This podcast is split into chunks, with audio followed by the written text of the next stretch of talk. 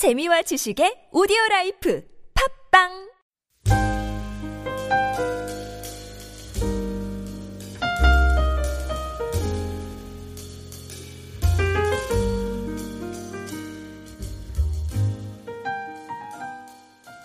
오늘 우리에게 주시는 이 말씀은 굉장히 중요한 말씀입니다. 또 신학적으로도 우리가 생각해 볼 귀한 말씀입니다.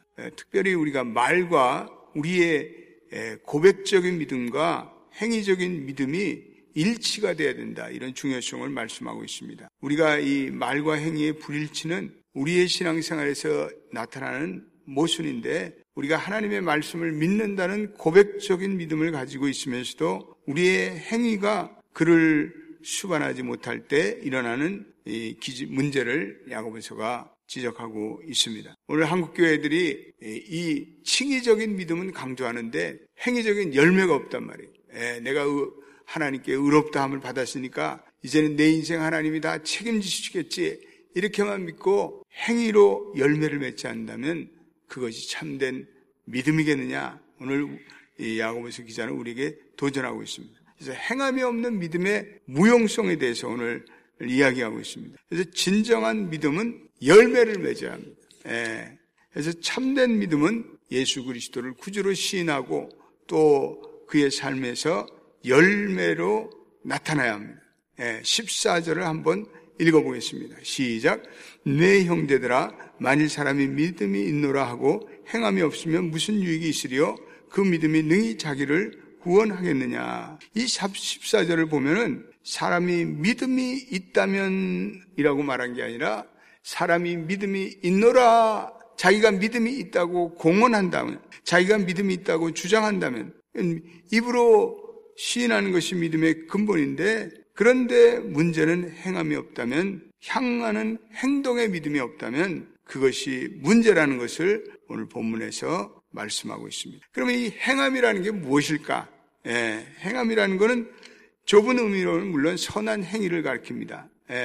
그러나 이걸 한두 번의 친절이나 어떤 관대한 자선이나 선행이라기보다는 넓은 맥락에서 우리의 삶에서 날마다 맺는 순종의 열매입니다. 우리가 예수를 믿음으로써 우리의 생활 전체에서 자연스럽게 흘러나오는 우리의 인격, 우리의 열매, 순종, 이런 것을 뜻합니다. 그래서 믿음이라는 것은 성도 전체의 생에 있어서 하나님이 일으키신 변화의 증거라고 볼 수가 있습니다. 토마스 몰튼이라는 유명한 영성학자가 있는데 이런 얘기를 하겠습니다. 들어보십시오. 믿음은 사랑에 의해 움직입니다. 믿음은 우리에게 향하신 하나님의 사랑의 응답인 동시에 그 사랑을 반납하는 일입니다. 이렇게 있습니다. 그래서 믿음은 주님의 사랑에 도취하고 빠져서 감사하는 마음으로 모든 선한 일을 행하게 합니다. 이런 말을 주고 있습니다. 그래서 믿음이 능히 자기를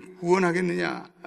야고보 사도는 특별히 이 믿음에 있어서 행위의 역할에 초점을 맞춥니다. 그래서 오직 믿음만이 우리를 의롭게 해주는데, 그러나 믿음 자체로만이 의롭게 되는 것이 아니라 거기에 행위가 수반이 돼야 한다. 그래서 산 믿음의 열매는 그 증거가 되는 순종과 선행의 열매와 분리될 수가 없다는 거죠. 그래서 우리가 신학적인 어떤 의로서의, 신학적인 의로서의 그 의롭게 되는 것은 물론 그 행위가 우리의 구원의 수단이 될 수는 없지만 구원의 증거로서 열매는 나타나야 된다는 거죠. 우리가 의롭게 된 사람들은 그 증거가 나타나야 돼요. 그 증거가 없으면 어떻게 되냐. 행위의 열매가 있어야 된다. 그래서 오늘 이 본문의 초점은 믿음과 행위가 연합된 행위라는 거죠. 로마서 12장 1절에 너희 몸을 하나님이 기뻐하시는 거룩한 산제사로 드리라. 너희 몸을 하나님이 기뻐하시는 거룩한 산제사, 거룩한 산제사라는 것은 바로 행위적인 열매를 우리에게 뜻한다고 볼 수가 있습니다. 그럼 왜 실천이 없는 믿음은 죽은 것일까? 그러면서 오늘 이것에 대해서 오늘 본문에서 15절 16절에 이렇게 말씀하고 있습니다. 한번 읽어보겠습니다. 15절 16절 시작.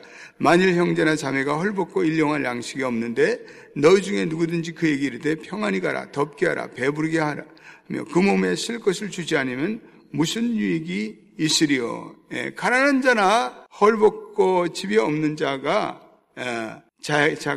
그들이 따뜻하게 잘 먹고 따뜻하게 살길 바라는 소원은 있어요. 아, 그들이 그랬으면 좋겠다. 그런데 그 형제와 자매의 실질적인 필요가 채워지지 않는다. 무슨 유익이 있으리라. 예.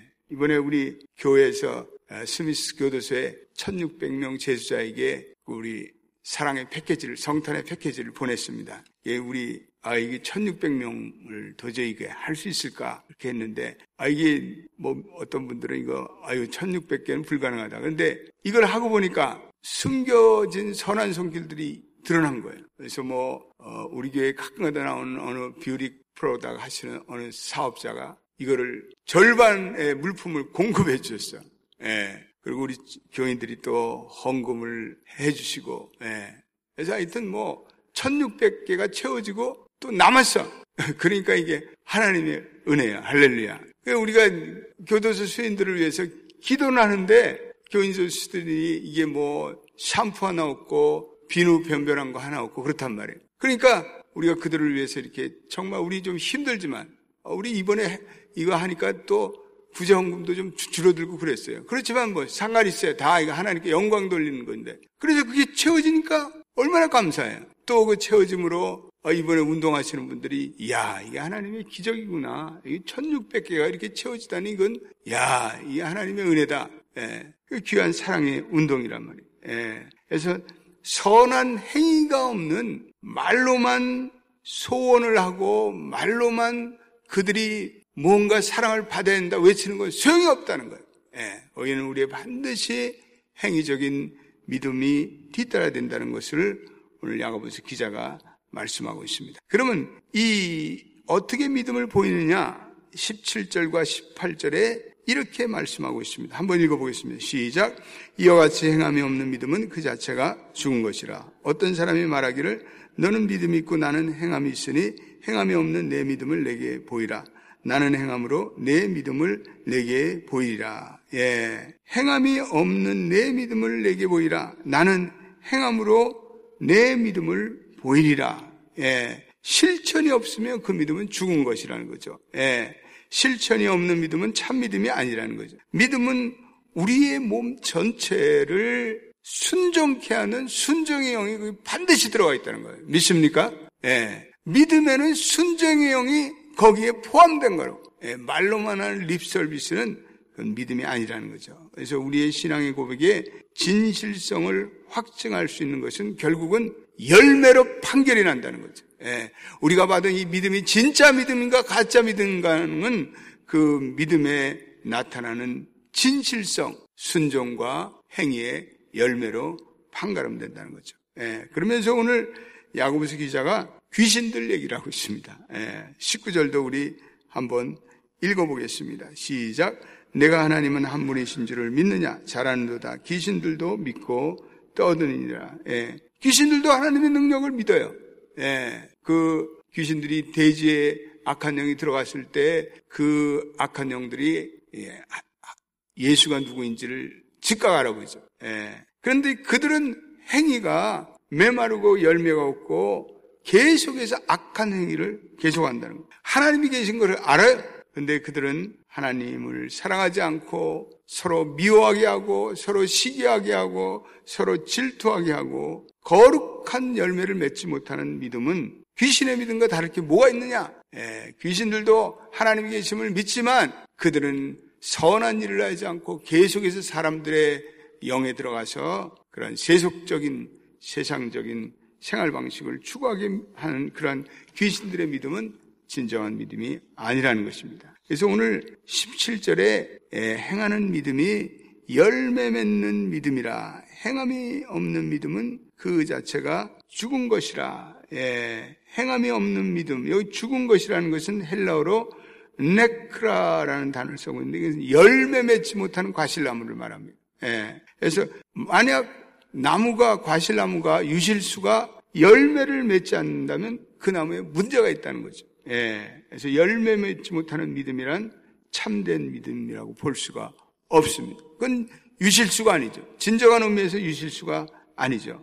그래서 우리가 이 행함이 있는, 행함을 가진 교회가 그 지역사회에 존재한다면 그 교회들로 말미암아 그 지역사회가 반드시 변화되어야 한다. 실천적인 신앙을 가진 교회가 있다면 그 교회로 말미암아 그 지역사회에 열매들이면 그 지역사회가 그 교회를 인해서 환해지고 또 그 지역사회가 그 교회를 인해서 진정한 변화가 일어난다는 거예요. 그래서 행하는 믿음은 그 믿음으로 말미암아 개인의 삶에 역사가 일어나고 개인의 삶이 변화하고 개인의 삶에 하나님의 살아계심이 나타나고 또 그 공동체의 지역 공동체에 희망을 주고 유익을 줘야 된다는 거죠. 예. 그래서 이제 오늘날 한국 교회가 너무 칭의적인 선언적인 의미의 구원에만 치중했다는 거죠. 그래서 열매가 없다는 거죠.